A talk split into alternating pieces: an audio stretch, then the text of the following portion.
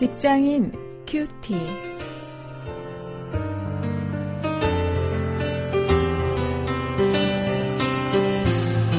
여러분 안녕하십니까? 1월 4일 오늘도 창세기 2장 18절부터 25절 말씀을 가지고 오늘은 일터와 가정을 주제로 해서 말씀을 묵상하겠습니다. 가족 없이 일할 수 있는가 이런 제목입니다.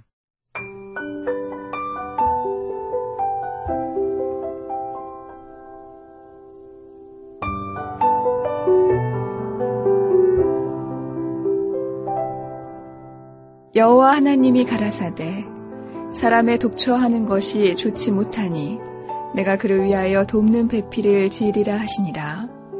여호와 하나님이 흙으로 각종 들짐승과 공중의 각종 새를 지으시고 아담이 어떻게 이름을 짓나 보시려고 그것들을 그에게로 이끌어 이르시니 아담이 각 생물을 일컫는 바가 곧 그 이름이라. 아담이 모든 육축과 공중의 새와 들의 모든 짐승에게 이름을 주니라. 아담이 돕는 배필이 없으므로 여호와 하나님이 아담을 깊이 잠들게 하시니 잠들매 그가 그 갈빗대 하나를 취하고 살로 대신 채우시고 여호와 하나님이 아담에게서 취하신 그 갈빗대로 여자를 만드시고 그를 아담에게로 이끌어 오시니 아담이 가로되 이는 내 뼈 중에 뼈요 살 중에 살이라 이것을 남자에게서 취하였은즉 여자라 칭하리라 하니라. 이러므로 남자가 부모를 떠나 그 아내와 연합하여 둘이 한 몸을 이룰지로다. 아담과 그 아내 두 사람이 벌거벗었으나 부끄러워 아니하니라.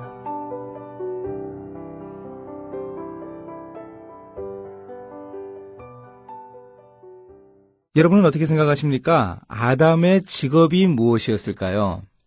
아담의 직업에 대해서 여러 가지 조크를 하는 분들이 있는데요. 하나님이 각종 동물을 지으시고 그것들을 아담에게로 이끄셨습니다. 하나님의 창조 명령이 모든 생물들을 하나님이 창조하신 모든 피조물들을 다스리라고 하는 것이었던 만큼 동물을 다스려야 하는 것도 당연했습니다. 그래서 아마도 아담이 창조된 첫날 가장 의미 있고 보람 있게 했던 일이 바로 어, 이 동물들을 다스리는 일이었을 것입니다.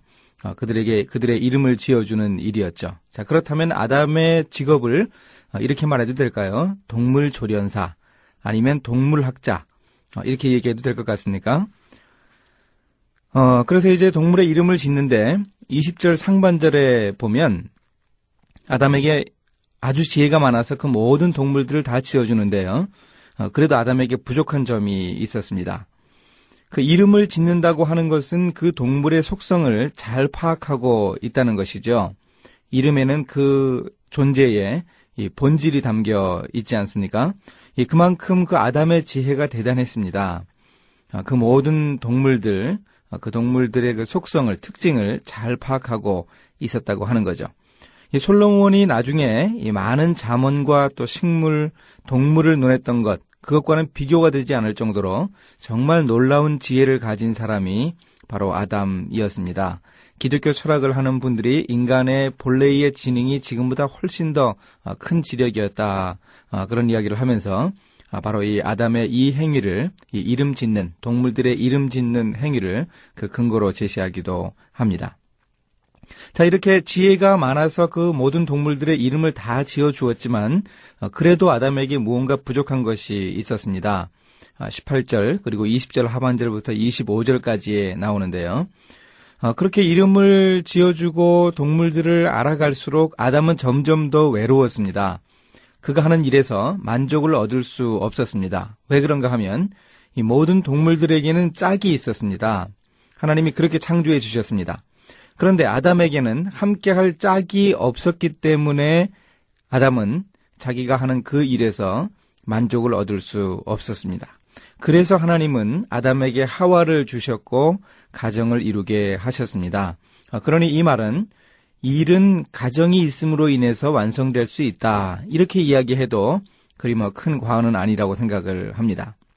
우리의 일은 가정을 통해서 완성된다는 점을 우리가 좀 오늘 본문을 통해서 깨달을 수 있기를 바랍니다. 이제 말씀을 가지고 실천거리를 찾아보겠습니다. 오늘 한번 퇴근 후에 나의 가족들을 위해서 해줄 일을 좀 한 가지씩 찾죠. 사랑은 표현되어야 어, 진짜 사랑이라고 하듯이요. 어, 내 아내를 위해서, 남편을 위해서, 또 자녀들을 위해서, 부모님을 위해서, 형제들을 위해서 뭘 해줄까 좀 궁리하면서 어, 퇴근 후에 가족들과 보람있는 시간을 보낼 수 있기 바랍니다. 이제 기도하겠습니다. 하나님 가정의 중요성을 깨닫게 해주옵소서. 일이 중요하면 그 중요한 만큼 가정이 더욱 중요하다는 사실을 깨닫게 해 주옵소서. 예수님의 이름으로 기도했습니다. 아멘.